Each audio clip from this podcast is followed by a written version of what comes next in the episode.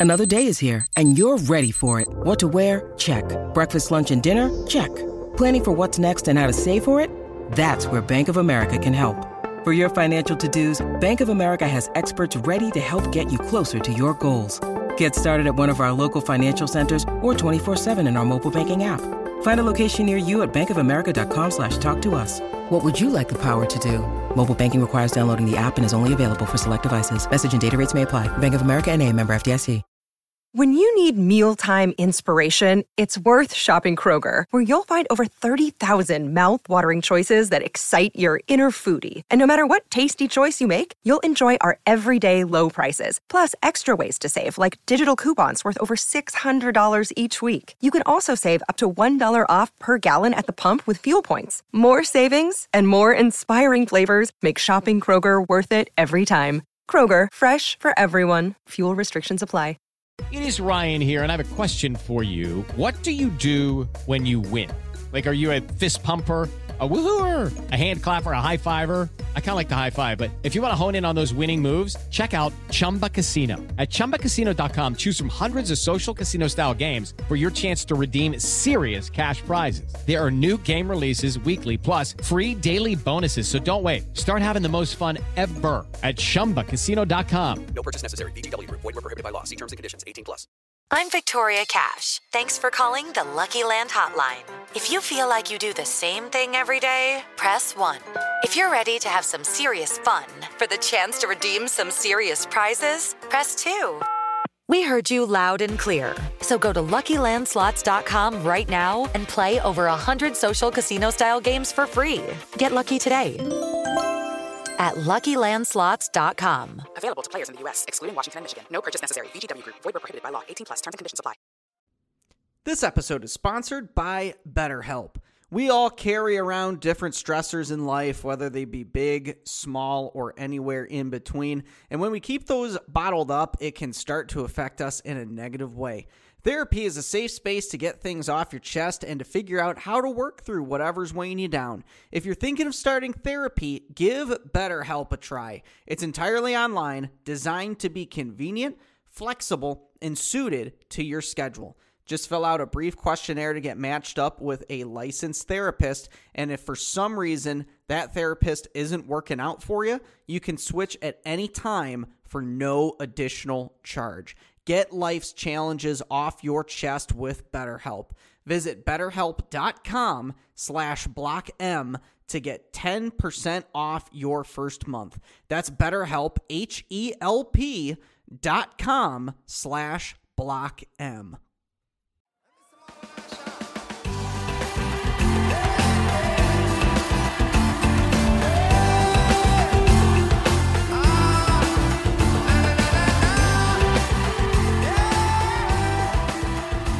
All right, welcome to Out of the Blue from the Block M Podcast Network, part of the Fan First Sports Network, a podcast that, due to a clerical error, was once nominated for a Spanish language Emmy Award. I am Jared Stormer of MaizenBrew.com. With me, as always, is Andy Bailey, my hetero life mate. Andy Bailey, the civilized descendant of Genghis Khan and Lucille Ball. How the hell are you, sir? I'm doing well, man. You know, it's been a good week. Football's back in the air for Michigan football more so, and excited to be here. Absolutely. Glad to have you here. Uh, still coming off the bye week, but starting to ramp up. Get excited for this Saturday's contest back at home in the friendly confines of the big house against Purdue. We will break down that game in this podcast. First, let's touch on some quick hits, some rumblings and some what have yous. Still nothing official on the sign stealing allegations, nonsensical situation. But what we did hear yesterday certainly had me encouraged. This came from Chris Balas at the, he's at the Wolverine, right? The Uh, Wolverine. uh, I think he's on three now. Yeah, he might be at on three. I, I'm not sure where everyone's at Yeah, right now, but he's pretty reliable source. And this was confirmed by John Bacon that Jim Harbaugh is likely to sign a contract that would make him the highest paid coach in the Big Ten. Those negotiations are back on. Based on what they're saying, we could have something as soon as this week, or it could still linger for a month. But they are having these conversations. What are your thoughts on that? And what does that say about what the Michigan legal team must be thinking about this investigation?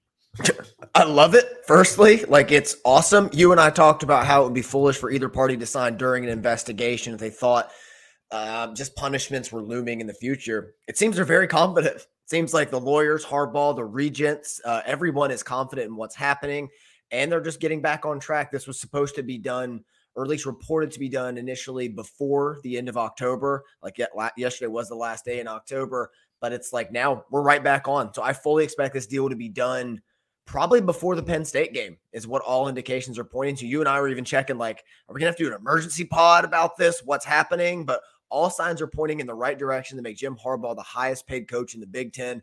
And this gives me confidence for a myriad of reasons. Me as well, sir. Obviously, this is great news. And even with a lot of, you know, what have yous and unknowns and new things coming to light that is sure to happen over the coming days and weeks, you can't walk away from after hearing that news anything other than encouraged that this situation might not be as bad as our rivals are playing it up to be, not nearly as bad as some folks in the media have pitched it to be, if the legal team feels comfortable even engaging in those conversations. So that is great news yesterday there also were some photos going around and central michigan the university actually did respond to this of pictures of a guy that kind of looks like connor Stalions on the sidelines at a central michigan game against michigan state first game of the season.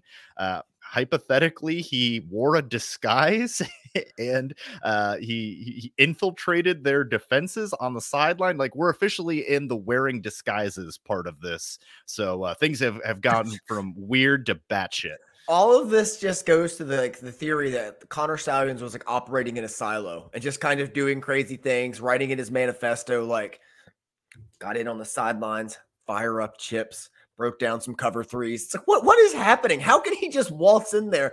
And they said he gave a fake name. If it was him, firstly, I should say that. If it was him, got a name, went in there. Central Michigan doesn't know who's on their sidelines during a game, which is just a whole other issue. Like the whole situation is just like, it's comical. I couldn't help but laugh. Yeah, exactly. If that is the case, how does that not get called out? There's only so many guys on the sideline. You would think that anybody that's anybody within the program would recognize like hey that guy doesn't belong. Who's the guy wearing the groucho marx mustache and like obvious halloween disguise? This thing is is absolutely asinine. I, I looked at the photos. I saw some of the the deep internet work some of our our friends have been doing trying to compare and contrast. It doesn't look like him. Um, central michigan doesn't know yet which is also wild and speaks to what you were just saying yeah. like now what's going on at Central Michigan? Like how lax is security there? Um, it, it's it's wild, but I, think it just goes back to our original topic here that if Michigan is engaging in contract discussions, they must not think there's too much um, serious or, or, too much of substance there with with all this nonsense. No, I mean, now I want to ask you this question. Like, what game non Michigan do you want to go to? See if you and I can get on the sidelines just for good seats, not for scouting purposes. Or hell, if they need us to scout, we can do it as well. Seems to be in the air. Um, yeah, what game do you guys you want to catch Georgia and Missouri this weekend? Get on down there, see if we can just get on Kirby Smart sideline, hang out, call some plays. That's that's not bad. Yeah, I think uh, for scouting purposes and like if we're actually learn something, Georgia would be the team. Mm-hmm. So maybe last week, Georgia, Florida, the largest cocktail party. That'd be yep. a fun one. Tying tying a couple beers, mosey our way into the sideline, see if we can steal some signs, have ourselves a hell of a time. Maybe maybe Bielema's got a ham oh, at the 50 yard talking. line that he's smoking. Yeah, it sounds like a hell of an afternoon. Get to a Big Ten West game, all you need is a pullover, a pair of sunglasses, and a hat, man. So low bar to clear. They're handing out tickets to the sideline. They're like, please, anybody, anybody, come, just come watch this game. Yeah, like anybody? Central Michigan, Michigan State. We need people in attendance. Like, please help us.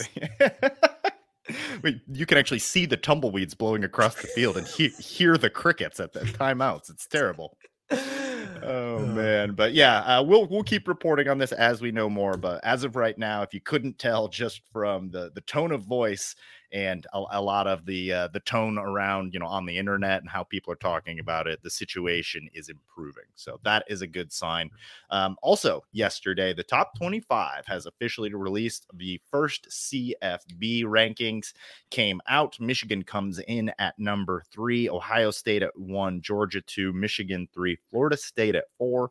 The ones that are just on the outside looking in would be washington five oregon six texas seven and then the folks that are still in it with one loss, kind of there on the peripheral Alabama, eight, Oklahoma, nine, Ole Miss and Penn State still still alive yep. um, at 10 and 11. Missouri technically still alive, and Louisville, your favorite sleeper, yeah. down at 13. Um, LSU is where the two lost teams start at 14, Notre Dame 15, and so on. Air Force was ranked, Rutgers was not. Anything else of note and thoughts on the top 25, sir? No, initial rankings, you know, not too much to like get upset, get mad about. There's a ton of games to play, a whole month of college football to get sorted out. But no, I think it's a good spot for Michigan. You have a chance to knock off the number one team in the country. We could have a potential game of the century for the third time in a lifetime. So a lot of football to be played. But you know, as far as the rankings are concerned, like not gonna make two if ands or buts about it at this point. Yeah, eventually we'll have to actually go back and rank the games of the century and determine which one of these was the real game of the century. But obviously, it's the it's, Michigan wins and then the then the losses. So that is correct. Yeah, I would say that's that's how the hierarchy is shaping up. I would agree on that one. But yeah, chance for a, a win against the number one team at the end of the year should be close to a top ten matchup if Penn State handles their business. Uh, we do have we got Alabama LSU this weekend, so a chance for some folks to fall. Uh, Florida State has looked vulnerable quite a bit. Washington certainly looking yeah. more vulnerable. So there's going to be a lot of shaking up. A lot of these teams are still yet to play, um, maybe not each other, but play other ranked opponents. So, like you said, this is all very initial rankings. This is all going to work itself out. I wouldn't worry. Just the fact that Michigan's in the top four, we're in a great spot. Yeah, uh, everything's in front of this team. Like you and I even discussed last week that theoretically Michigan could lose to Purdue or uh, Maryland, and nothing changes in the season. So a lot of football to be played, but we know what the big ones are. Yeah, if we lose to Purdue, some things are going to change. Uh, yeah, like I may, I might shave my head um, and just to start storing my urine in bottles in my room because write a manifesto. Maybe write a manifesto, wear a fake mustache, sneak into the sidelines of a North Texas game, start a fire at Texas State. You know, just fun things. Sort of fire in someone's kitchen, you know, just good, good, clean fun. Uh, all right, moving on. Um, look, I'm locked in on the NBA because I'm a sicko. The Michigan Wolverines and the Orlando Wolverines, more specifically, down there, uh, the team just comprised of nothing but Michiganders. I was able to tune in, and Mo Wagner, a guy that's just beloved, I think, as far as Michigan basketball players. Uh, um, I kind of thought he was going to be slowly phased out as Franz took over and as some of these other centers that they have on their roster, Jonathan Isaac and Wendell Carter, were moved in. But Mo Wagner's been an important part of this, and he's improving, actually, having a career best year to start, only averaging about 10 points a game, four rebounds, but he's shooting the ball really well, 67% from the field. So just good to see that Mo Wagner's still a part of what they're building down there in Orlando and couple him with Franz and Caleb Houstan and Jett Howard. And it's it's just a lot of fun to tune into on any given week to see so many familiar faces. What's the ceiling for the Orlando Magic this year? Uh, play in for sure, play in, play off potentially. So yeah, they're really good. I think they're ahead of the Pistons currently.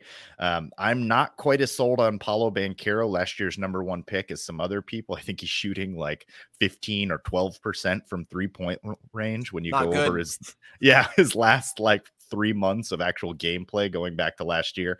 Hasn't improved this year. Franz Wagner is the best player on that team. And Franz Wagner alone can take you pretty far. Let's see how their guards develop. Um, they they're still trying to figure out what they've got there. Markelle Fultz being the best guard, but trying to figure out what they have with Anthony Black, Jalen Suggs, Cole Anthony. But the ceiling is a playoff win and making it to the second round depending on who the matchup was, if they got a favorable matchup, uh, which is which is great for them. And it's just great to see Franz emerge as like a potentially top 25 player in the NBA. We're not yeah. there yet, but that's where we're headed. So they seem like they could be a frisky in-season tournament team whenever that mm. happens in Vegas. I feel like Love they that. could be a frisky team where it's like tough to match yeah. up, like in certain games, what they kind of do. The Wagner brothers, I mean, shown they're really good in tournament play in the FIBA tournament. So I think they could cause uh, cause a little bit of a stir in that, maybe pull an upset or two. I like that. Yeah, they're a good one to look at for the in-season tournament. Definitely got my eyes on the younger teams for that. Guys that are actually going to care about it, go out and compete yeah. and play their guys for the entire tournament. So that's a really good call out there. Um, all right, sir. Any other quick hits? Anything else we need to mention before we get into today's exercise, which I'm very excited about? No, man. I think we're ready to get into it. All right, this is a fun one. We came up with this one. We haven't done a superlative in a while. Um, you know, it's been a, a, little bit more regimented than I like here. We're doing our previews and stuff. We've got Purdue this week, should be pushovers. So I thought good opportunity to uh, test our ball knowing skills. I think we've watched probably more college football this year than any year previous leading up to it. It's close, right? I mean, it's it's, it's hard to gauge, but it's it's close. There, right? We've watched a lot of ball this year. I mean, just I mean, I think ball. the offseason when you have a team in the national title picture, like you're just anticipating yeah. so much and we're just trying to absorb all of it. So I mean, we're talking putting in 14, 16 hour days on Saturdays. It's been great.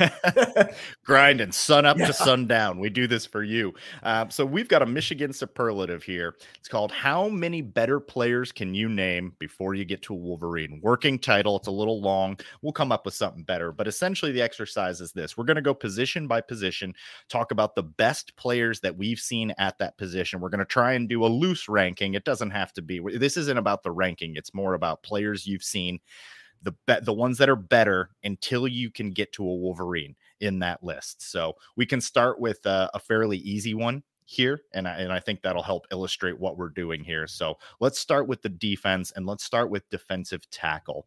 How many fo- how many players can you name that have been better than the first Wolverine that comes to mind? So for me, I only have one. I've got Johnny Newton, Jer'Zhan Newton at Illinois, who's probably going to steal an all Big Ten spot from somebody. He's got three and a half sacks, a forced fumble, two passes defense, but like on a really bad team. So what he's doing has been extremely impressive. Mason Graham, I've got right below him. If Mason Graham didn't miss a game and a half, or wait, he missed two games. Yeah, two Mason games. Graham yeah, if Mason Graham doesn't miss two games, I'm probably putting him ahead of it. As it stands, I couldn't do it, but I've got it Johnny Newton, one, Mason Graham, two, Chris Jenkins, just a peg behind him. I have no one in front of Mason Graham. Let's go. I like other ones we'll get into, and we'll definitely have to parse through it a little, like comb through it a little sharper. But Mason Graham's been incredible and just mm-hmm. been a game wrecker. Uh, when he came back, the first game with the club, just dominating Minnesota and teams like that. He's just been unbelievable to watch as a run stuffer uh, with his pass rush, just a complete player. The fact that he's only a true sophomore makes it all that more impressive. Uh, Johnny Newton's been incredible. I also like Mekhi Wingo from LSU. I like T'Vondre Sweat from Texas. Uh, also, another names you have here, uh, Nash Hutch, uh, Hutch Matcher. Hutmacher. That's my guy, the guy that wrestled his entire town. That's that guy, guy, is good. Hutmacher from Nebraska and uh, Michael Hall Jr. from Ohio State. So um, shout out to uh, all of them have been outstanding this year. But I, I haven't seen a better defensive tackle than Mason Graham. That includes Chris Jenkins. Uh, yes, uh, that was kind of the spicy take was that Mason Graham has been better than Chris Jenkins. Mm-hmm. Obviously, that didn't even uh, raise your pulse a little bit. Um, also, it goes without saying that we are doing our best to remove bias in this exercise. Like, as much really as we can. Deep, as much as we can remove bias. Yeah, exactly. Um, I have no pushback. Mason Graham's been incredible. I had him eh, as the second best, or you could make an argument for the best if you're just going like PER for when he's on the field. Yeah. I think that's your argument. It's only because he's missed two games that I had Johnny Newton yep. uh, above him. But yeah, also Maason Smith and Mekhi Wingo, two of them at LSU. Um, not sure why that defense isn't better with two guys in the middle that I really like. Um, but I, I, do like them individually. T'Vondre Sweat, you met you mentioned as well. So um, yeah, that I would say that that pretty much covers the defensive tackles that I've been really impressed by. There's been some other guys, but none of them are on the level of of Graham and Jenkins.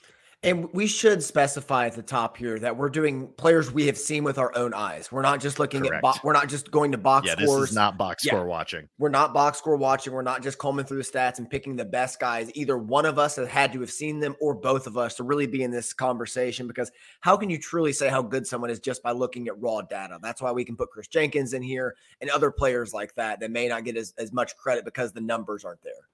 A hundred percent. And that's going to be illustrated here as we go to the defensive end position because the leading defensive end uh, in sacks right now is at James Madison, who I, I haven't seen this kid, but Jalen Green has 15 and a half sacks, 21 tackles for loss, two forced fumbles, six passes broken up, an interception, and a touchdown. Have you seen Jalen Green at James Madison play?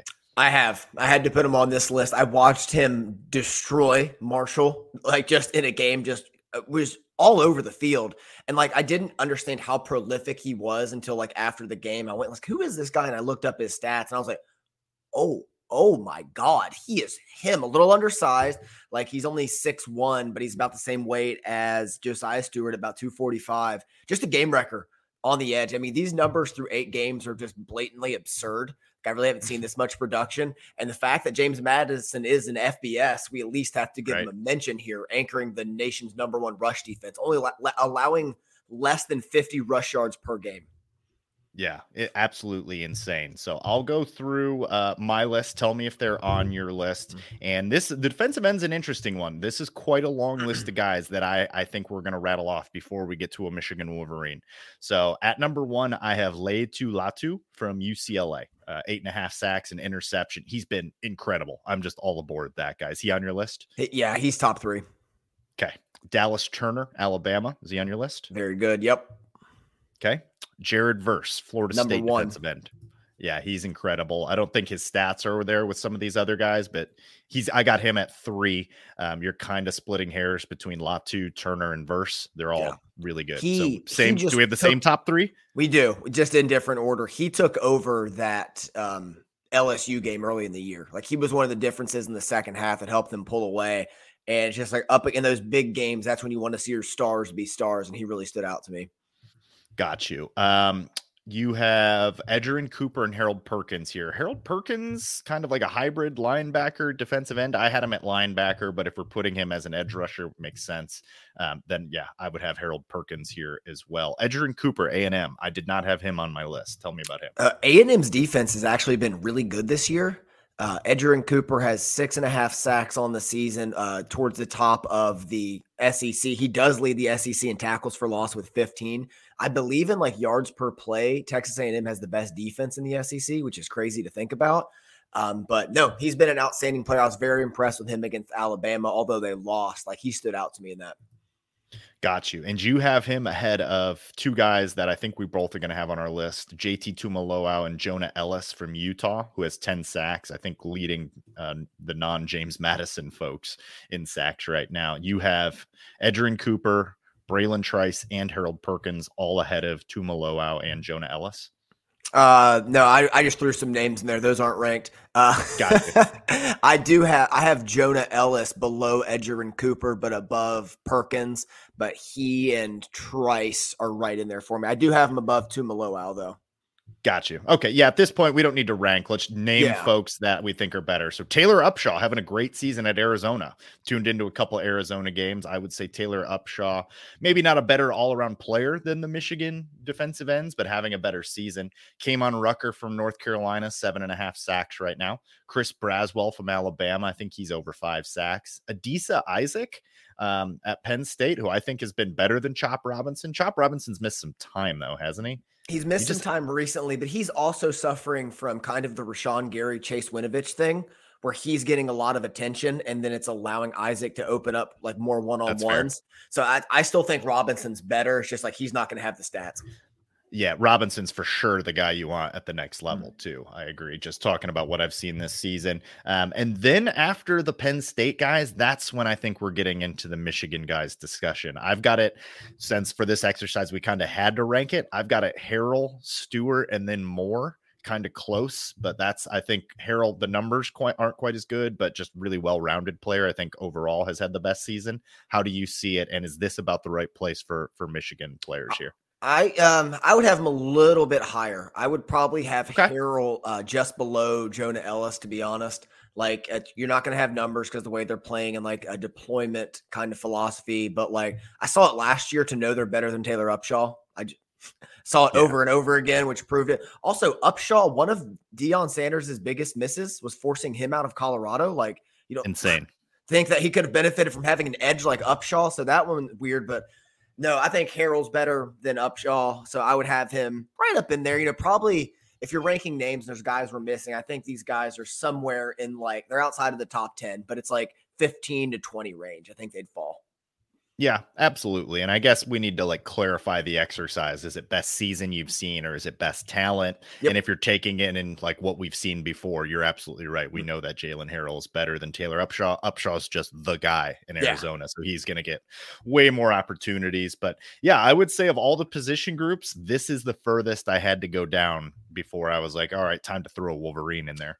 I wish we had a stat like the NBA does of per 100 possessions because, Right. like, how Taylor Upshaw's probably played a full game every game of the season almost, and Michigan players still haven't, let alone was it during the Michigan State game, no defensive tackle had played over 35 snaps in a game. like, Right. So I, I wish we had a metric like that to truly quantify the impact, but just on like pure eye test, I think we have them in the right spot. Yeah, yeah, we're, we're we're close there, and you're absolutely right. Like PFF is supposed to be that how you're gauging the PER, but we we know that that's no, that's rot. It's Rotten Tomatoes for non-ball watchers. I love it. All right, sir. Let's move to corner. This uh this is an exciting conversation. Didn't have to go too deep down the list till we found a Wolverine, but there's been some awesome cornerbacks this year.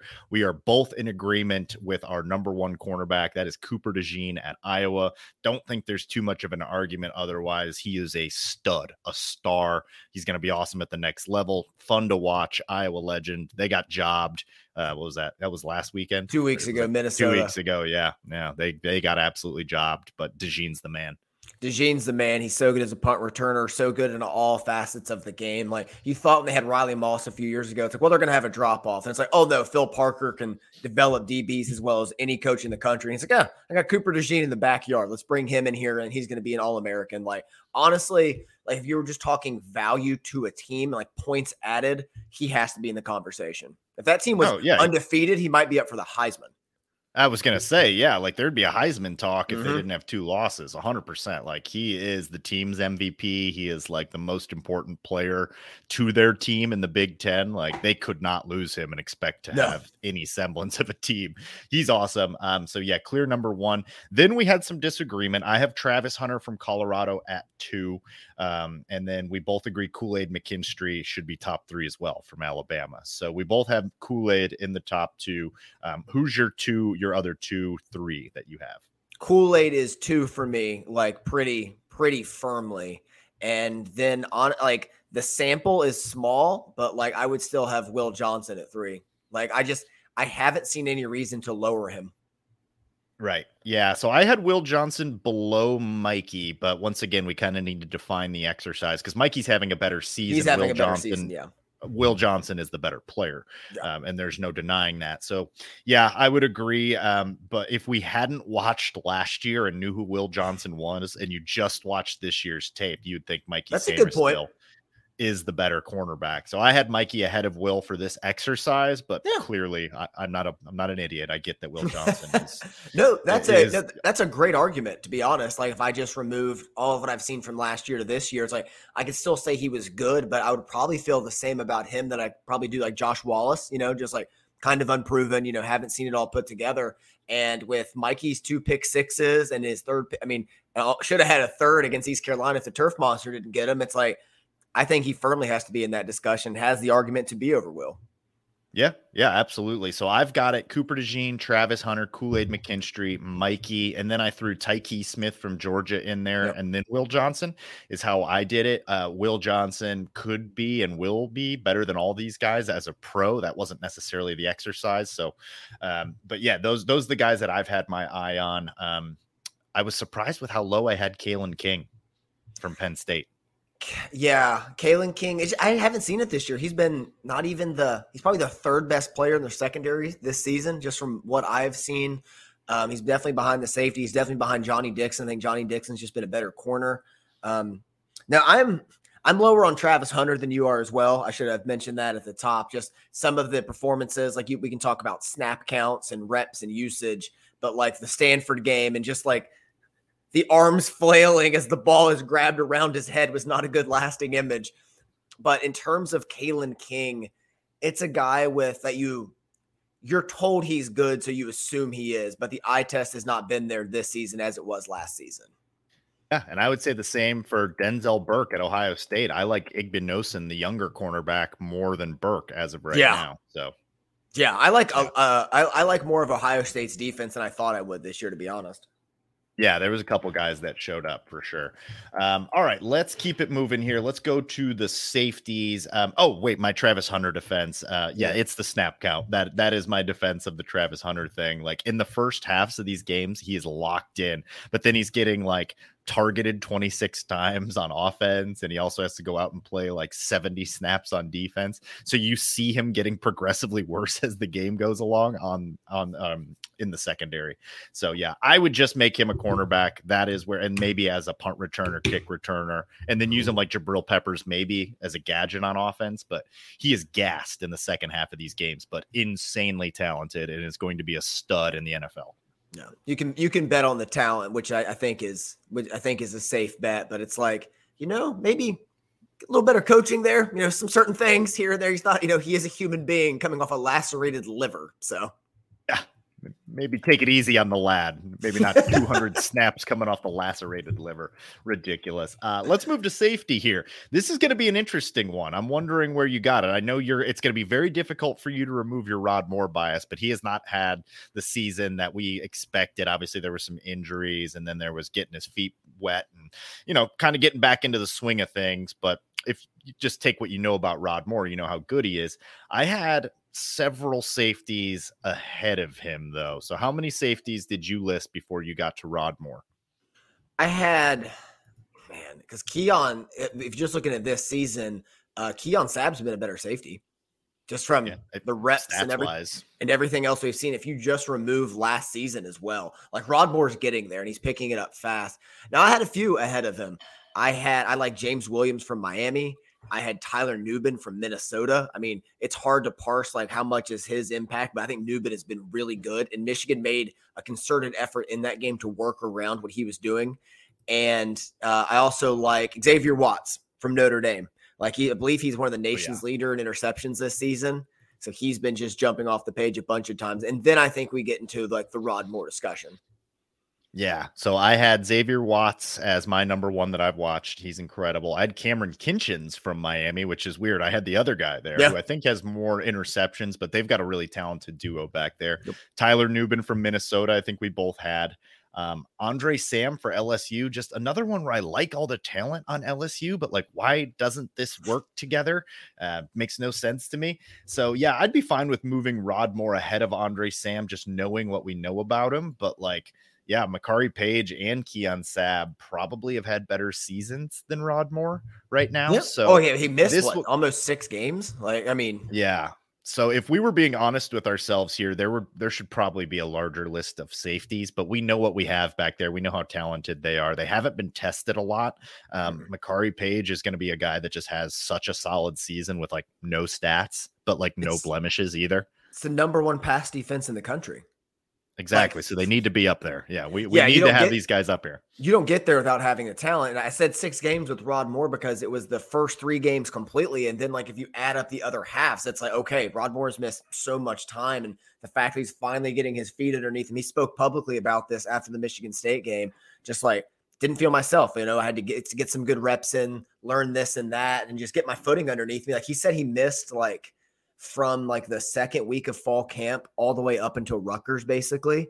And it's like, yeah, it's going to take some time to get back into form, but Michigan's not going to beat like the like teams down the stretch without Rod Moore being who he is.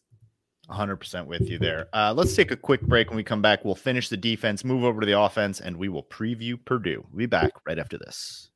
I'm Victoria Cash. Thanks for calling the Lucky Land Hotline. If you feel like you do the same thing every day, press 1. If you're ready to have some serious fun for the chance to redeem some serious prizes, press 2. We heard you loud and clear. So go to LuckyLandSlots.com right now and play over 100 social casino-style games for free. Get lucky today at LuckyLandSlots.com. Available to players in the U.S., excluding Washington and Michigan. No purchase necessary. VGW Group. Void prohibited by law. 18 plus. Terms and conditions apply. I'm Victoria Cash. Thanks for calling the Lucky Land Hotline. If you feel like you do the same thing every day, press 1. If you're ready to have some serious fun for the chance to redeem some serious prizes, press 2. We heard you loud and clear. So go to LuckyLandSlots.com right now and play over 100 social casino-style games for free. Get lucky today at LuckyLandSlots.com. Available to players in the U.S., excluding Washington and Michigan. No purchase necessary. VGW Group. Void were prohibited by law. 18 plus. Terms and conditions apply. All right, we are back. We are righteous men. College football is very good. We are still on the defense here. We're going to do linebackers. The exercise is how many better players can you name in the 2023 season before you get to a Wolverine? We are on the linebacker one. This one right up there with defensive end, where there was quite a few that I could name before I came to a Wolverine. I think there's also going to be a little bit debate about which Wolverine we're naming.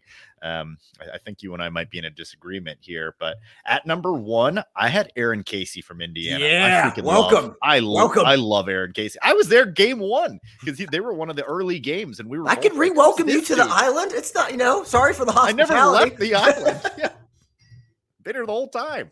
I'm, I'm with you in the trenches. Uh, yeah, I like Aaron Casey, man. 69 tackles, three and a half sacks on a bad team. Like he's he's legit. He is so good. Like he is all over the place. He's covering up a lot of sins for them. This was really a Big Ten heavy exercise for me, which is unsurprising because the Big Ten is, I believe, That's the top watch, three yeah. scoring defenses in the country of Michigan, Penn State, Ohio State. So uh, other names I had up here with Aaron Casey would include Abdul Carter, and uh, what's his name? Jay Higgins from Iowa, who has a 101 tackles on the season through eight games. like, I don't think anyone on Michigan's going to even get to 101. No, the the second, season's end. The second most in the Big Ten is 78. like that's how like, he is absurdly prolific. I mean, it's again a Phil Parker defense. So Jay Higgins, Abdul Carter, and uh, Aaron Casey were like the top three for me, pretty definitively. God, the bones of Jay Higgins have to be sore and bruised at this point. 101 tackles. My goodness. Insane. Um, that is insane. I had Barrett Carter at Clemson. Um, not in any way sold on Clemson. Their defense is better than their offense, and Barrett Carter.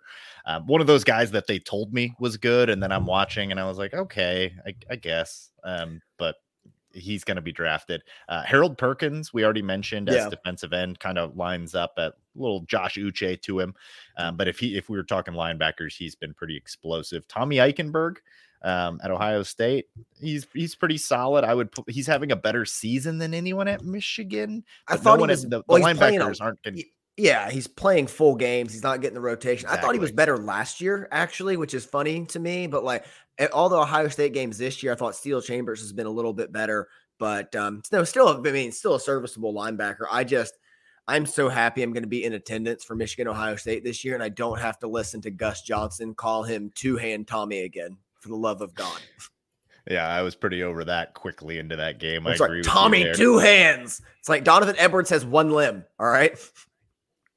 Uh, yeah, and I've only watched, uh, you know, well, I guess now I've seen three three Ohio State games, and and Eichenberg's been fine. Um, I just wanted to mention him there. Debo Williams, South Carolina, Hunter Wohler from Wisconsin, and then I had Junior Colson. So I had him around like the eighth best linebacker. He's a top ten linebacker. Yeah, something like that. And I thought maybe you were going to argue Barrett because he's had the more prolific season. Again, yeah, Barrett's Barrett's mistakes have been a little more. Sta- have stood out a little bit more. You know, like some missed tackles, things here and there. Junior Colson's had some mistakes with run fits, but those don't really show up that much, especially on first viewing. But he's just been solid. I think we're going to see the best version of Junior Colson down the stretch. So, like, you could argue the the prolific nature and this and that. Like Barrett has been really good. I think he's been a top 25, top 20 linebacker in the country this year. I think he's been excellent. But Junior Colson, I think, is going to have a monster back half of the year. Had his first double digit tackle game against Michigan State, still in limited time. But it's like in these big games, he's just like, okay, I'm going to take over and I'm going to have an impact. And I think you're going to see that down the stretch. Yeah, I fully agree that his best football is in front of him. The stats aren't going to wow you, but that's just because the, the defense has been too good up front and they haven't needed him. So it's a good problem to have. Um, Junior Colson, definitely a top 10 linebacker. Um, I think uh, maybe Ernest Hausmann, I was surprised that he, he hasn't had a bigger season. It's just, again, man, he's been good, but it's just like it's hard to extrapolate what the impact is, how that compares to other people, because there could be some people with the same sample size that's been a little bit better, but he's been doing his job very well. I think he's, I mean, it's a weird argument, but it's like if we want to argue third best true linebacker in the country, I mean, he's right at the tip of the tongue. Um, another linebacker I like a lot from the conference, I got to watch for the first time this weekend actually is Bryce Gallagher from Northwestern. He was mm.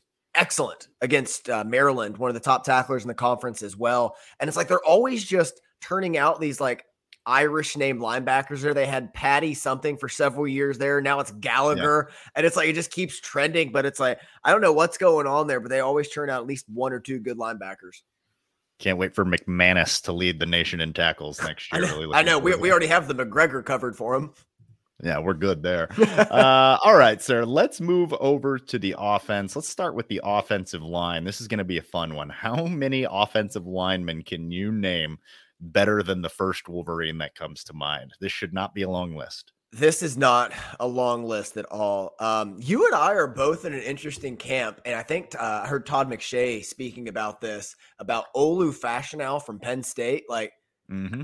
I'm not there yet. Like not there. Not from the not from the advertising and like what the reputation I've heard. I've seen two offensive linemen better than Zak Zinter this year. It is uh t- left tackle Joe Alt from Notre Dame, who I think has just been outstanding. And uh, this is might be a little surprising. He might win the Rimington. Is Zach Frazier, the center from WVU? He is a force in MDA gaps like there. Like he is the reason that team has been successful. WVU's roster before the year was compared to like a Mountain West roster, and they were competitive in the Big 12 and making some noise this year because of what they're doing on both lines of scrimmage and mainly behind what Zach Frazier's doing at center. I love that. I have not watched West Virginia, so he did not make my list. I had Joe Alt uh, above Zinter. That was the nope. one that I had there. Then I had Zinter at two, but I have Cooper Beebe right there from Kansas State. Uh, only FBS guard who's top five in pass blocking and run blocking grades. They've like built their culture around him and the offensive line there. Um, that's just kind of how they do things in Kansas State. So he would be another one. But then I've got Zinter, and then I think it's like how far behind Zinter is Keegan? You know, is there anybody in between Zinter and Keegan? Like you're really splitting hairs there. And as much as like I do watch the offensive line, I'm not watching it like I watch a Michigan offensive line yeah. where I'm going back and I'm grading things and I'm seeing the movement and stuff. You're just kind of watching it that first time through and getting your 30,000 foot view of yeah. that offensive line.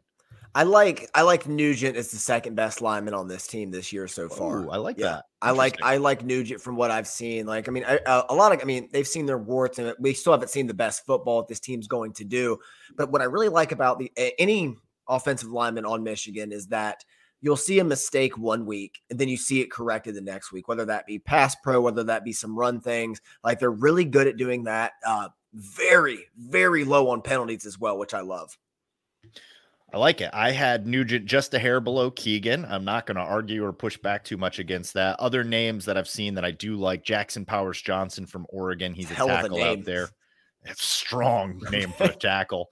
Uh, JC Latham from Alabama and Olu Fashanu. I see what you're talking about from like a physical perspective, but yeah, we we've already covered that we're just not quite there yet. And you're you're just buying too much into the physical profile and not into what you've actually seen on tape.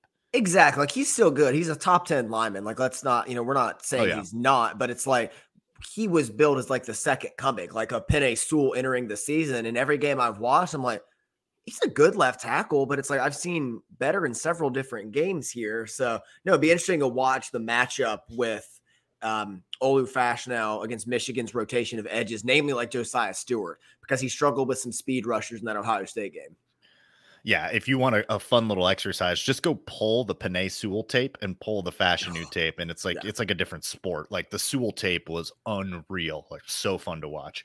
Yeah. Uh, all right, sir, where you want to go next? Which position group here? We could uh, save quarterbacks for last, or we could do it now because it's easy. Let's let's save quarterbacks for the main event. Let I mean, there's a lot of good ones here. Let's um, let's oh, we can let's go tight end and wide receiver. All right, let's do it. You want to start us off?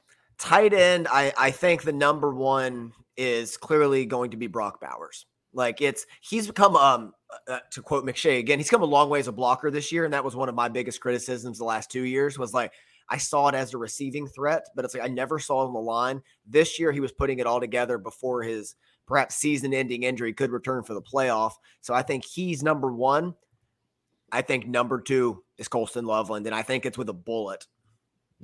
I didn't really think there was going to be much of an argument here. I don't know No. who you'd argue above Loveland. I think there's a better argument for Loveland ahead of Bowers than there is for anybody else ahead of Loveland at two.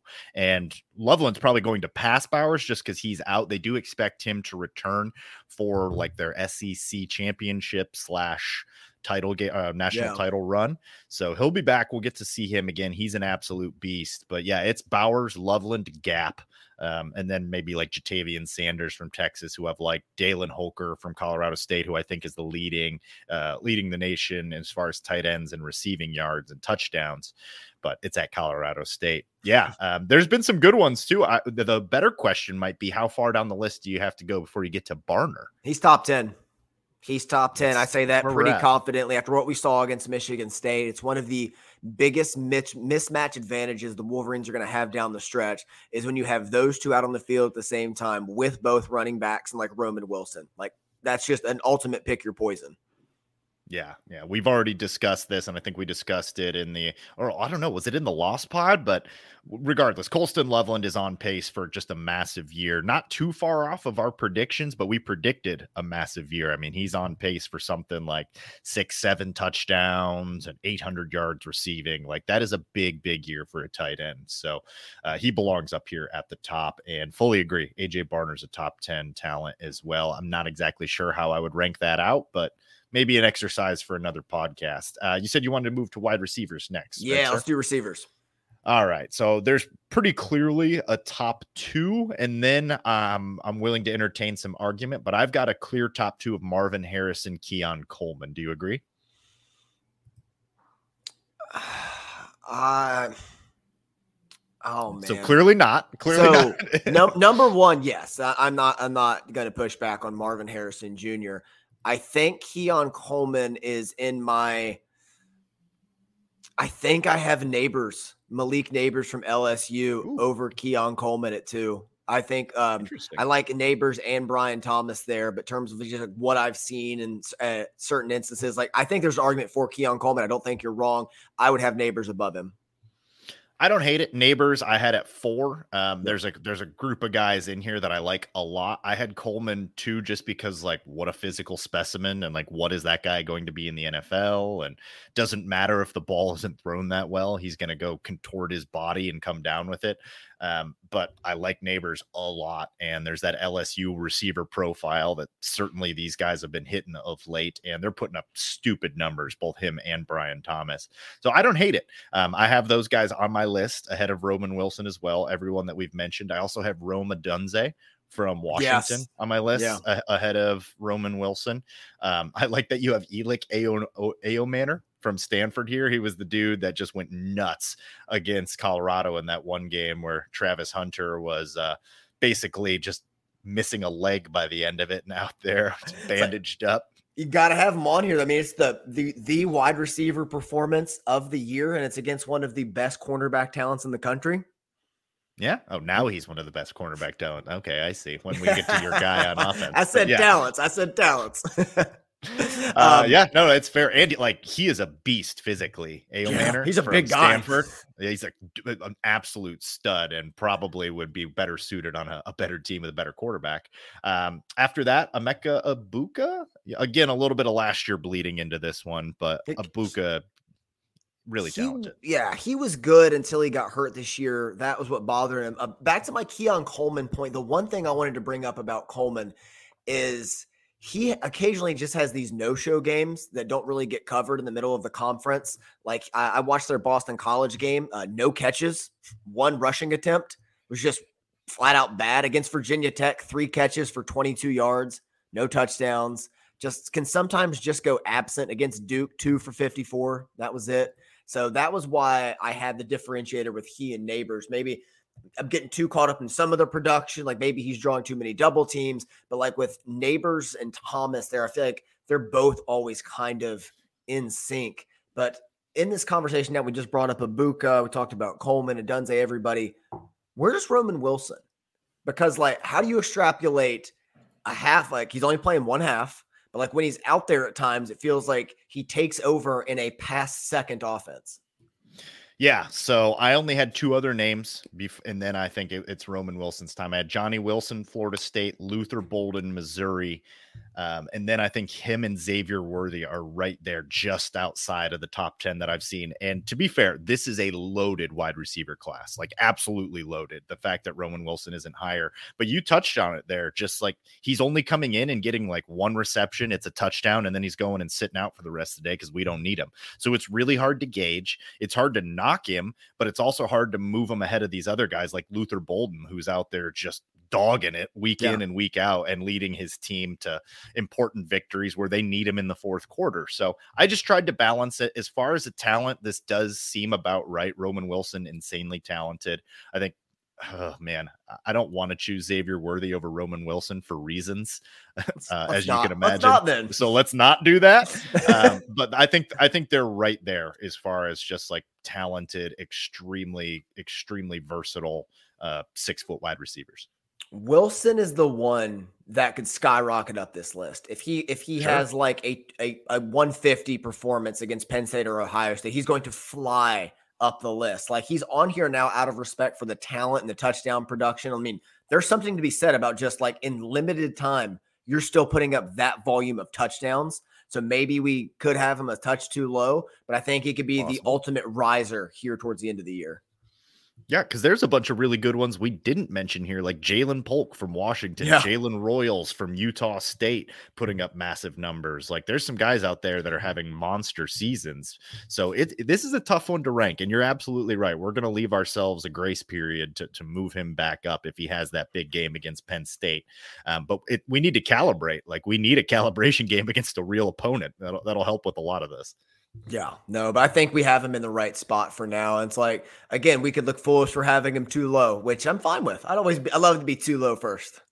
hundred percent, man. Uh, don't think we're gonna have this guy too low. Let's move over to the running backs. Similar conversation. How do you gauge production this season when we haven't needed any of our starters in the fourth quarter uh, versus some of these other guys who are playing deep into the games. Um, trying again to remove our bias from what we saw last year, but I have nobody ahead of Blake Corum as the best running back I've seen this year. It's impossible to remove the impact in what we've seen, especially from the last two years combined. Like Corum is just doing so much with so little. Like the rushing touchdown is evident of that. Those numbers are still really, really high. And we're going to need him down the stretch. He's going to have a big one. Like the 150, the 25 carry performance is coming. He's been eating him up and keeping him healthy, just like even without the numbers backing him up this season, I'm confident that he's the number one running back in the country. Exactly. Like, not only do I know what I, am seeing, um, I can't remove what I've seen in the past and how important he is to the team, the small jump cuts, the ability to do these subtle little change of directions and turn what would be a two yard loss into an eight yard gain it's hard to quantify, but he's the best in the country. Some other extremely talented backs and a really good running back here. Maybe not a really good running back here, a good running back here, I would say. Uh, Jonathan Brooks from Texas at 923 yards rushing and seven touchdowns. He's having a big season. Uh, Quinshon Judkins from Ole Miss, the guy that I think was projected to lead the nation in rushing. Um, not quite there, but having a big season. Jawhar Jordan, a guy we both like. Yes, Louisville. Louisville. Uh, yeah. I, I think we share him. You have him in one fantasy league. I have him in the other. Um, yeah. Injured right now, but when he's good, that guy, when he's right, he's really good. Ollie Gordon at Oklahoma State just picked Brother. him up in fantasy. Brother, I mean, uh, two weeks ago he went uh, for 282 on 29 carries and averaged 9.7 a carry. Last week on 25 carries he went for 271, averaged 10.8 a carry. Like and coming Wild. into Oklahoma against that front where they're at, like I would be terrified of Ollie Gordon right now. Oh yeah, I mean, absolutely hot right now, like hitting on all cylinders, extremely exciting, putting up Barry Sanders numbers. So definitely one. I love like the, the fantasy thing has like obviously gives us another reason to watch football, but gives us a reason to dive deep into like Marshall games. Like, gotta check out this Texas State game. Ishmael Mahdi's playing. Yeah, Ishmael Mahdi, I believe, is uh, the nation's leader in all-purpose yards a game, putting up over a buck seventy a game. Uh, Rasheen Ali, running back from Marshall, is one of one of perhaps the most valuable player in all of college football to their specific team. Like with him injured and banged up, they've just been a completely different team recently. So he's electric when he's healthy. Um, Bucky Irving from Oregon. You and I've watched a lot of Oregon this year. Mhm. I have been one of the fantasy leagues, and he is just like a jitterbug electric type of player in the backfield. Yep. Uh, Ray Davis from Kentucky, Audric uh, Steamy from, or uh, yeah, I think I said that right, from Notre Dame. He's having a big year as well. Braylon Allen, Wisconsin, having a good Yep. year. Ashton Jeanty from Boise State having a really consistent, great year. So a lot of good backs, all of them fighting for second behind Corum. Co- Um, Totally agree with that. Exactly. Uh, one back I haven't watched, but uh, I just want to uh, alert the listeners to a game this weekend. It's James Madison's number one rushing defense with Jalen Green on the edge against Georgia State. Uh, their running back Marcus Carroll is second in the country in rushing with 1,060 yards already and 12 touchdowns. A fascinating, just like a movable object, so it's unstoppable force just colliding. So be sure to check that out because Carroll is electric. There's some uh, there's some really fun games when you delve down with the sickos when you're in the slums like us and you're just like time for James Madison Georgia State. It's probably going to be awesome. It's going to be great. I can't wait for it. So, you know, we're going to get into more of the games this weekend, but there's a fun slate ahead. Yes, sir. All right, let's finish with quarterbacks. An interesting discussion is about to happen right here because you and I, like we said many times here, we're going to try and remove our bias, but it's going to be tough. It's going to be tough. How do you have the quarterbacks ranked currently? It is. Oh man. Um. I, ah, there's an argument for like three or four or five or six different combinations, and I don't know if I could tell you you're wrong in several of them. I don't know if anyone's playing the quarterback position better this season than JJ McCarthy, especially in the last like five games. Um, but I just can't help but think like, what would that USC team be without Caleb Williams? Because it looks so bad, and he has to do uh, he has to put a lot on his shoulders. So like, I would still have Caleb Williams one, and I would have McCarthy two, Drake Maye four, uh, Penix three. I like it. I am not far off. I thought maybe there'd be some drama here. I still have Caleb Williams, number one. The guy won the Heisman last year. He's putting up monster numbers. His team is not very good outside of him and his receivers. They have just fundamental flaws in team building philosophy that we can get into on another podcast, but I don't trust the offensive line. I don't trust the way that they get him in a rhythm. I did a similar mental exercise when I was trying to rank this. I was like, what would Caleb Williams look like on the Wolverines? And I was like, yeah, that'd probably be pretty good. Uh, that would st- that would still look really good. So I've got Caleb Williams one, JJ McCarthy two. The gap has closed. That is certainly narrowed uh, where we were saying it was tiered. Um, I have McCarthy and Drake Maye in their own tier, or I mean, I guess two, three kind of interchangeable there. I still like Drake Maye despite the North Carolina loss. Really talented guy. Um, but I've got those three as the top three. And then I've got Jayden Daniels, LSU, Bo Nix, Oregon, and Michael Penix, Washington. Uh, can't get the the Arizona State game out of my mind for Penix. Um, and uh, Bo Nix like doesn't wow you, doesn't go deep down the field, but he's his completion percentage is above JJ's. Like might set a record for completion percentage in a power for a Power Five conference. Um, and Jayden Daniels, LSU, getting hot at the right time, putting up big numbers. I think his best ball's ahead of him. Uh, we're going to talk the the LSU Bama game this weekend. I've got my eye on him. Been impressed with him just as that typical like college quarterback can can run, can throw, but electric. Got to keep your eye on him. So um, similar list to you though.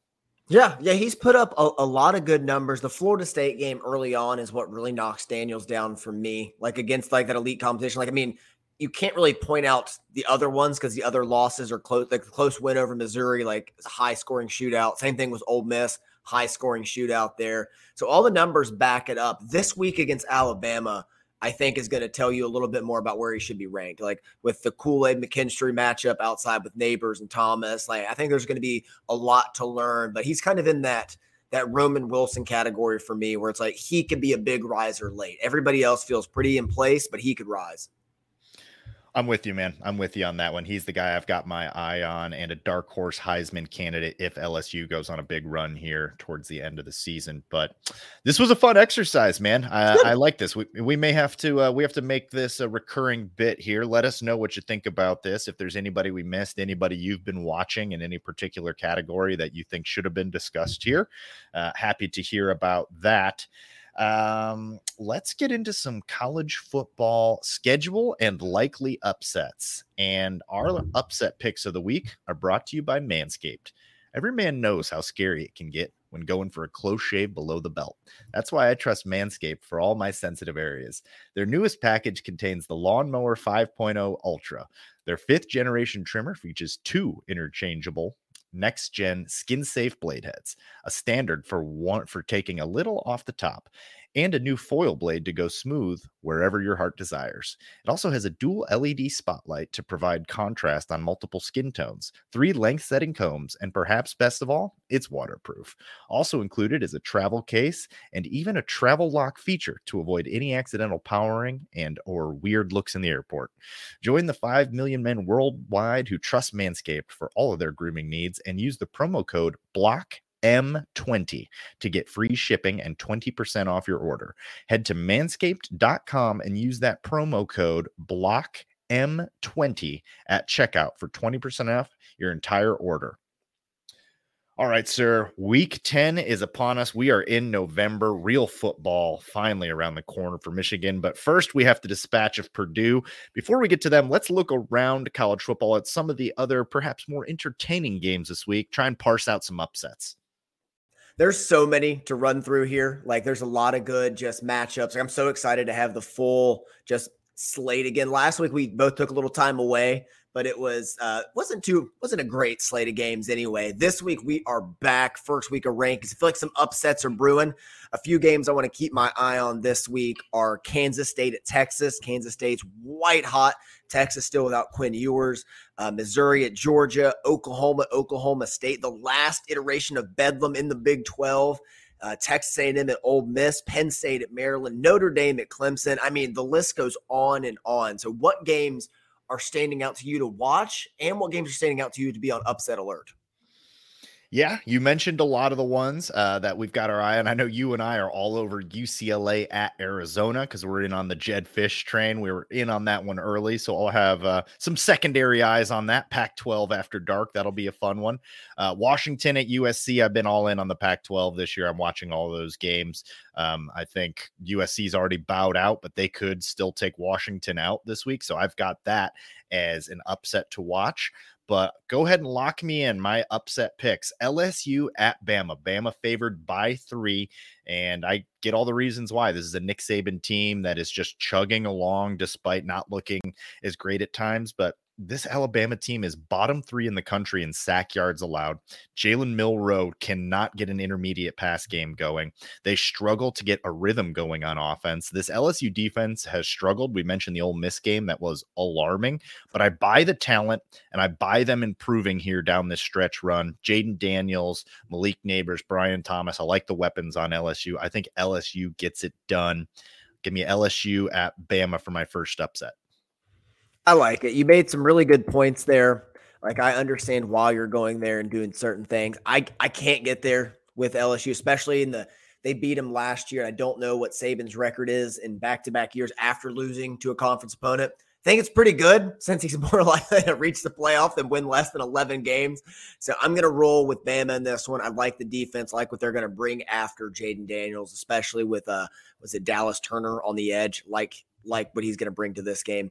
Uh, my first upset pick of the week, I touched on it a little bit.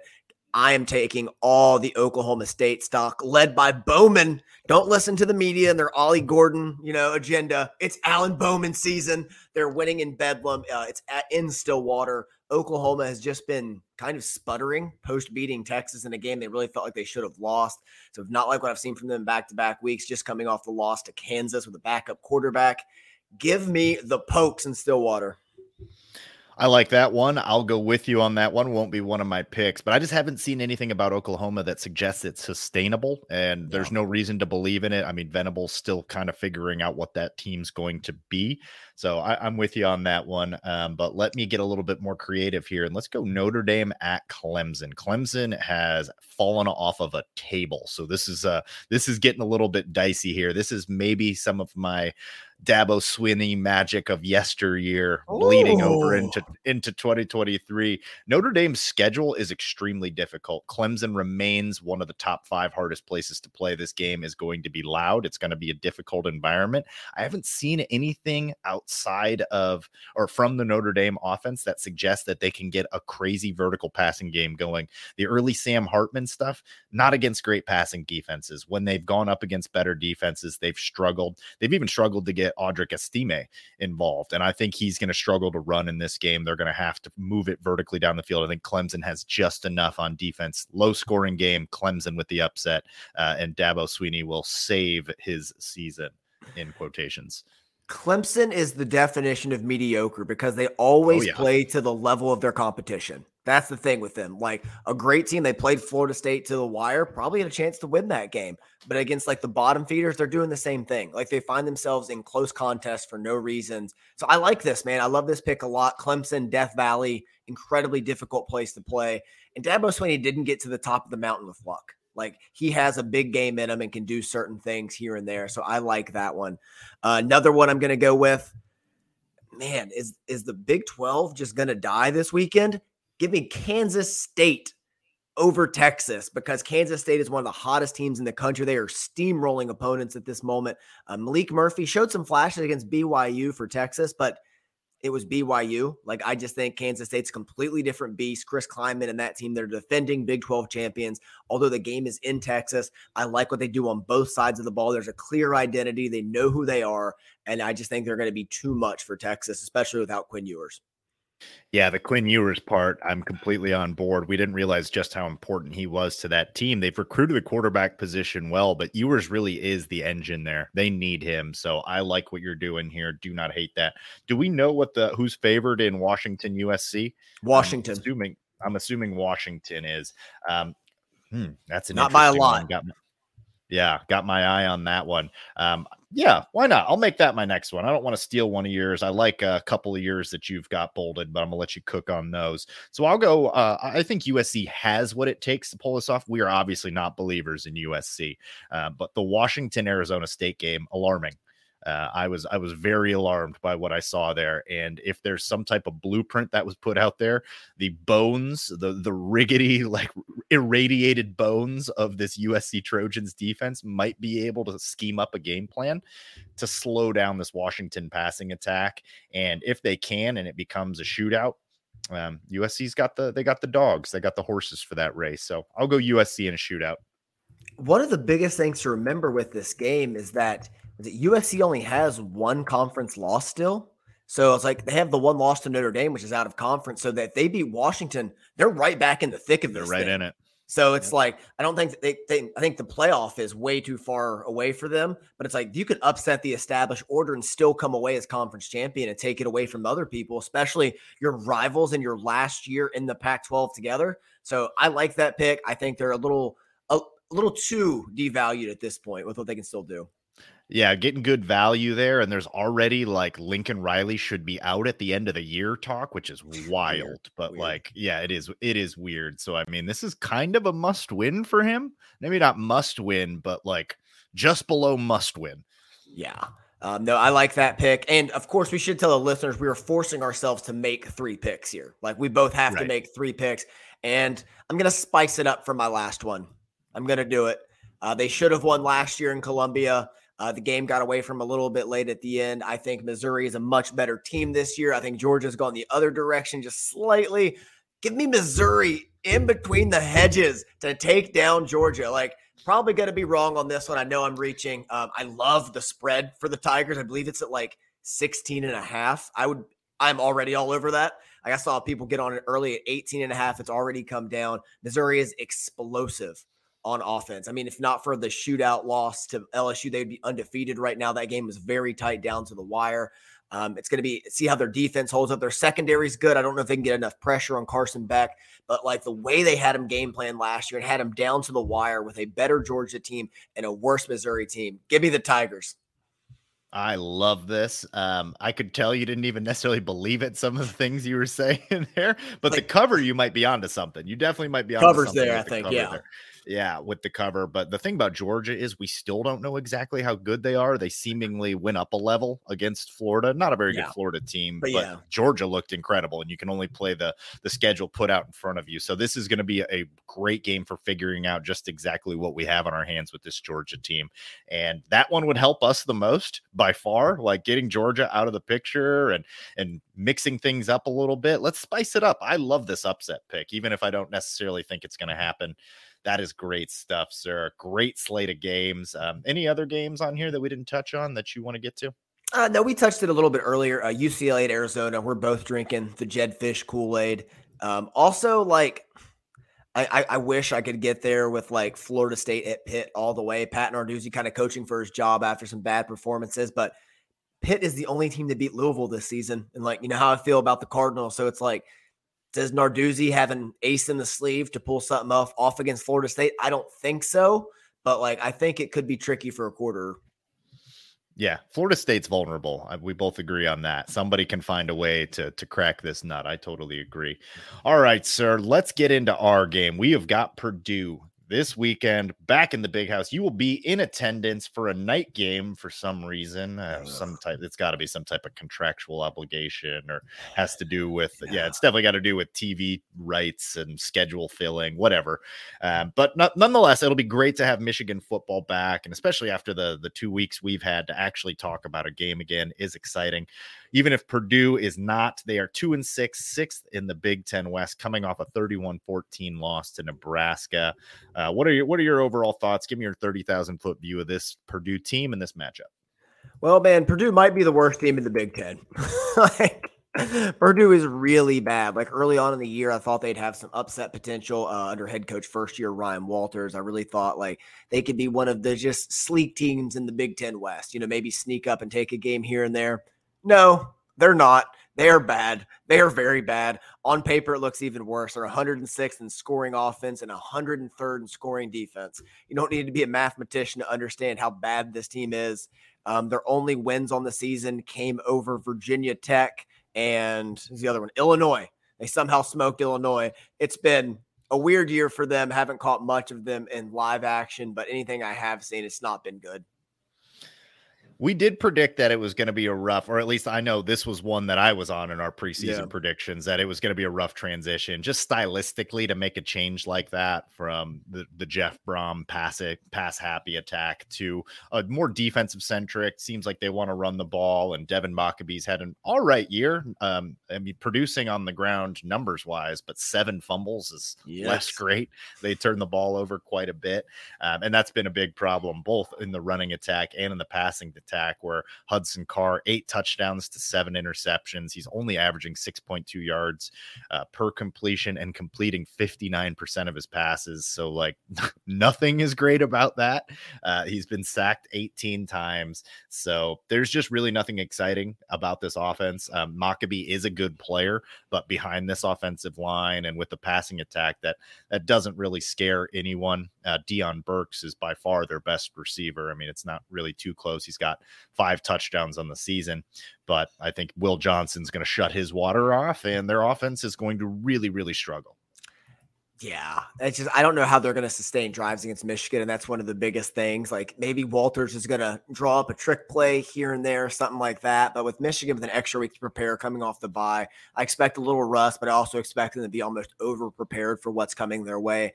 I don't think they have the horses to do it. Uh, defensively, I think it's even more grim.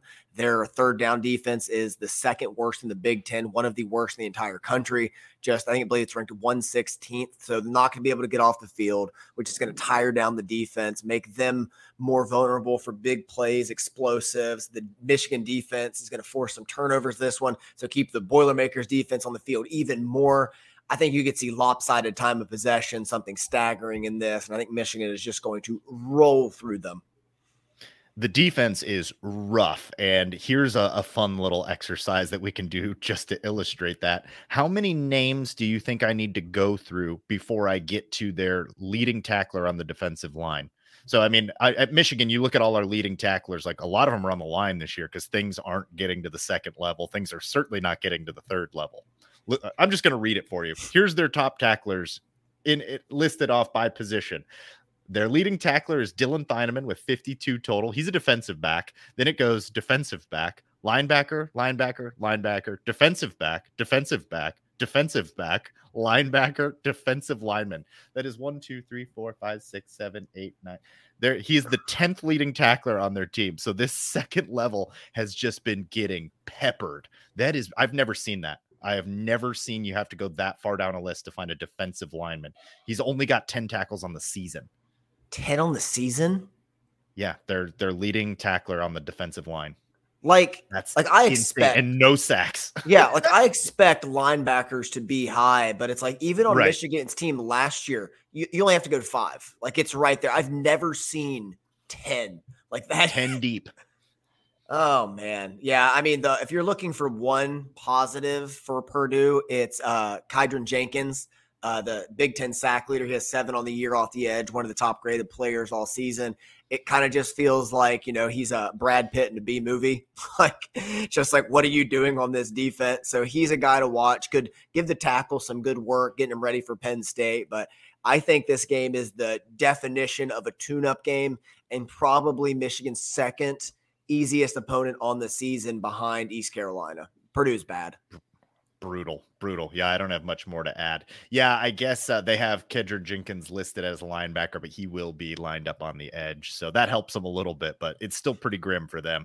Still, still on the grimmer side of things. This is not a very good football team. Still trying to figure out what their identity is going to be. I imagine long term it'll be on the defensive side of the ball. They just need some time to get their guys in and rebuild, kind of a start from scratch moment. But this is going to be ugly, man. So let's not dwell on it. Uh, I, I think it'll just be good for Michigan to get back out there and start talking with their plaids, pads again. So give me your players to watch, your men of the match, and a score prediction. Players to watch. Um, Kalel Mullings coming back from injury has been practicing in the, again this week. I think he could get a lot of good reps to really get his feet wet again. So he's a player to watch on offense. Uh, defensively, I'm going to stick to our conversation from earlier. I'm going to give you Rod Moore. Just keep seeing where his progression is, how he's like like faring because next week you're going to need him against Penn State to do some certain things. Uh, men of the match prediction. Give me Blake Corum on the ground. Give me. I, I I said I wouldn't pick against McCarthy. I could be running a fool's errand here, but like give me Blake Corum on the ground. Still feels pretty safe.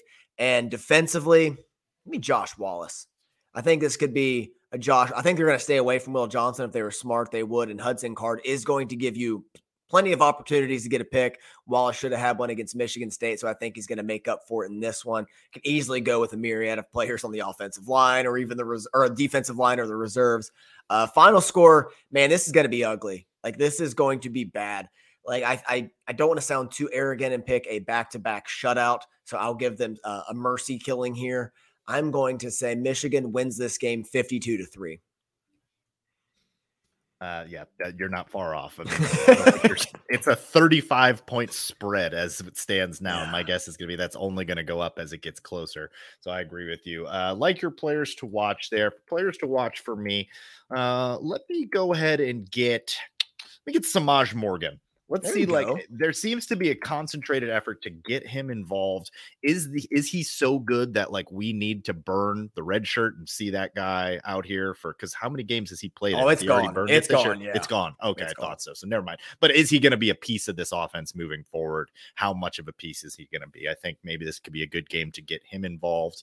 And on defense, good guy to watch on this one. Give me Makari Paige. I, There just- I want to see Makari Paige show up. He had a Um, great game against Michigan State, best game of the year. He's he's had good games, but he hasn't had a game where you're like, oh, it's the Makari Paige game. So I would love a Makari Paige game. That would be tremendous. Uh, men of the match, I'm going to stick with JJ McCarthy, although I think you might be onto something with the Blake Corum thing. The tackles by their secondary leads me to believe that he might be uh, going five, six, seven yards before contact in this one. You might be onto something. Um, Donovan Edwards, another candidate there, but I like where you're at. I'll stick with JJ though, just because this is his season, and I've got money on him to win the Heisman now. So uh, let's let's go ahead and see that to fruition. On defense, give me the Josaiah Stewart game. I think he has Yeah, been as- ascending. Um, I could see him continuing his ascent. I really like just what he brings, not just as an mm-hmm. edge rusher, but in the running game too. He's extremely versatile. So I'll go there. I think you're you're right on the right track as far as your prediction. I'm gonna mix it up though. So let me go with oh, this is gonna be an ugly one. Let me go 55 to six, and we'll say they score and try and go for two, and does not happen. That's that's my prediction. This is going to be an ugly one. We're going to wash them out. It's it's going to be bad, man. We're going to hit November 11th before we see Michigan players potentially play a full game in a season. I this is unprecedented. Yeah, and if we are playing a full game in this one, we got some concerns like there maybe the vibes are off like there's no reason we should be playing a fourth quarter game against these guys so should be ugly that should be what you should expect um, the one thing to, to maybe think about is night game the last time there was one of these was not JJ McCarthy's best game. So another guy, just another thing to keep your eye on. How does he? Well, night home game wasn't his best. Yeah. Yeah. Exactly. Michigan State was a night game, and yeah, it did not. It was it was pretty good. right. Very, very true. Yeah, yeah, night home game. Yeah, that's what I meant. But um, and there's probably nothing to that. I mean, I would imagine that JJ is going to be just fine in this one if I had to predict. So yeah, that was. Um, I, I, think that game was the most important game of JJ McCarthy's career to like put him where he is oh, now. Yeah. Oh, I, am completely with you there, brother. Uh, this was great. Excited to talk about real football again. We'll be back to two podcasts a week moving forward for the rest of the season. This time next week, we're going to be previewing a real fun one. We've got Penn State preview next week, so we'll do something special for that. Really looking forward to that. Uh, shout out to your friend and loyal listener, Siobhan Robinson. We appreciate you tuning in. God bless. I'm Jared. That's Andy. This is Out of the Blue. We'd like to remind you that wherever you go, go blue.